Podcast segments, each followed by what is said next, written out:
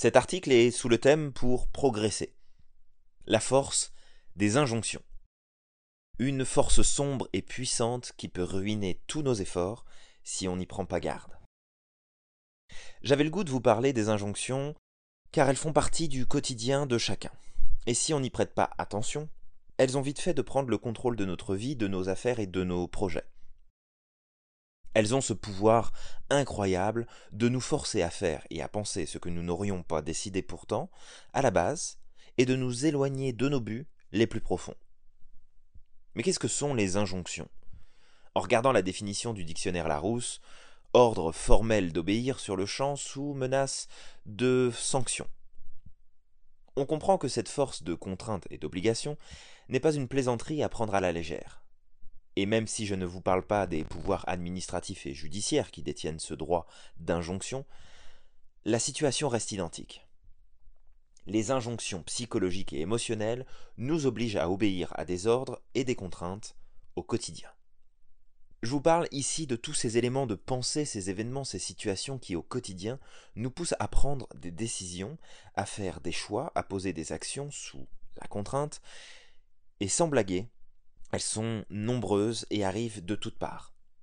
Vous savez, c'est lorsque vous vous dites que vous n'avez pas le temps, que vous devez régler telle ou telle chose en priorité, que vous n'avez pas les moyens d'eux, que vous n'arrivez pas ou jamais à faire quelque chose. Tous ces moments où vous changez d'avis, où vous remettez à plus tard, où vous modifiez vos plans de départ, ou encore que vous décidez à contre-coeur d'arrêter ou de refuser quelque chose qui, pourtant, vous animait et vous faisait vibrer depuis tant de temps. Les injonctions ont un pouvoir illimité sur nous et sur nos résultats. En tous les cas, tant qu'on leur donne ce pouvoir. Oui, vous avez bien entendu. Vous donnez le pouvoir à vos injonctions personnelles, comme je donne du pouvoir aux miennes. Nous en sommes responsables. Non pas des injonctions en elles-mêmes, ou tout du moins pas toutes, mais de l'emprise qu'elles peuvent avoir sur nous. Comme le disait Eleanor Roosevelt, Personne ne peut vous diminuer sans que vous y consentiez. Lorsque je change d'avis, c'est parce que je donne le pouvoir à l'injonction qui m'y incite. Lorsque j'arrête de progresser car il y a mieux ou plus important à faire, c'est encore moi. Lorsque je refuse de saisir une opportunité parce que la peur est là, c'est toujours moi qui prends cette décision. Les injonctions nous donnent le sentiment d'un handicap lourd et pesant que l'on préfère mettre de côté en se disant que suivre le courant est ce qu'il y a de plus sage. Mais quand le gouffre se trouve au bout du courant, est-ce toujours la meilleure décision à prendre? Quand vous tolérez de ne pas travailler votre réseautage parce que vous êtes fatigué ce jour-là, est-ce que vous vous rapprochez du gouffre ou vous progressez? Lorsque vous n'appelez pas ce potentiel gros client parce que vous avez peur de vous faire dire non, vous progressez ou vous glissez tranquillement vers le fond. Quand vous ne lui dites pas que vous l'aimez et que la distance entre vous s'agrandit, vous progressez ou vous reculez?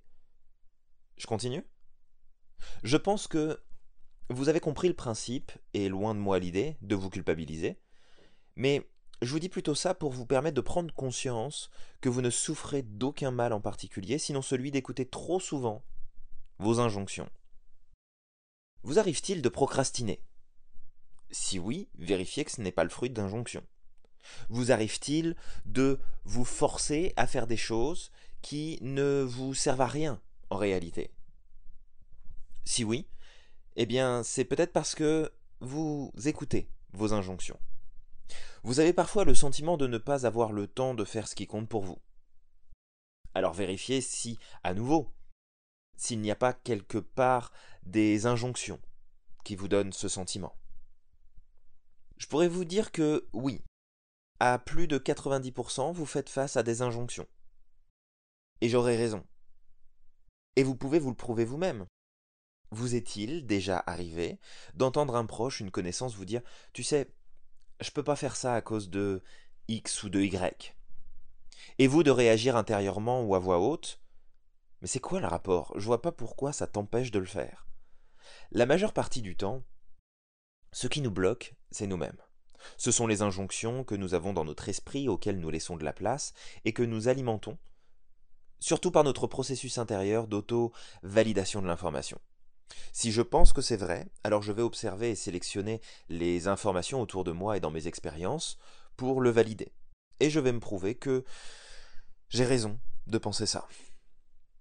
Ah, c'est bien beau tout ça, Julien, mais j'en fais quoi moi de mes injonctions alors?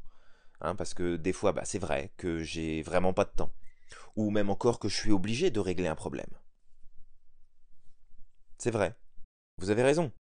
Parfois, vous manquez de temps par manque d'organisation et de priorisation. Parfois, vous allez devoir faire face à l'inattendu et devoir gérer des situations qui n'étaient pas prévues au planning. Oui, je vous l'accorde. Et si je vous disais que même dans ces cas précis, c'est encore de nombreuses injonctions qui vous ont mené jusque-là. Je m'explique. Une injonction est une obligation associée à une menace, à un risque. Des dangers, il en existe plein, mais nous allons simplement en valider plus fortement certains que d'autres, et souvent même en créer qui n'existent pas. Quelques exemples concrets. Vous vous garez en ville, et vous savez qu'il faudrait mieux payer le parc-mètre pour la place que vous occupez. Mais vous n'en avez pas envie ou pas le temps, et vous préférez jouer la carte du euh, on verra bien. Sur le coup, vous allez vous dire que vous paierez l'amende si elle tombe. Mais quand vous revenez et qu'elle est là, vous pestez sur le monde entier parce que vous avez pris une prune. N'est-ce pas? Un autre, vous recevez votre feuille d'impôt, vous connaissez le montant à payer et vous pourriez le régler tout de suite.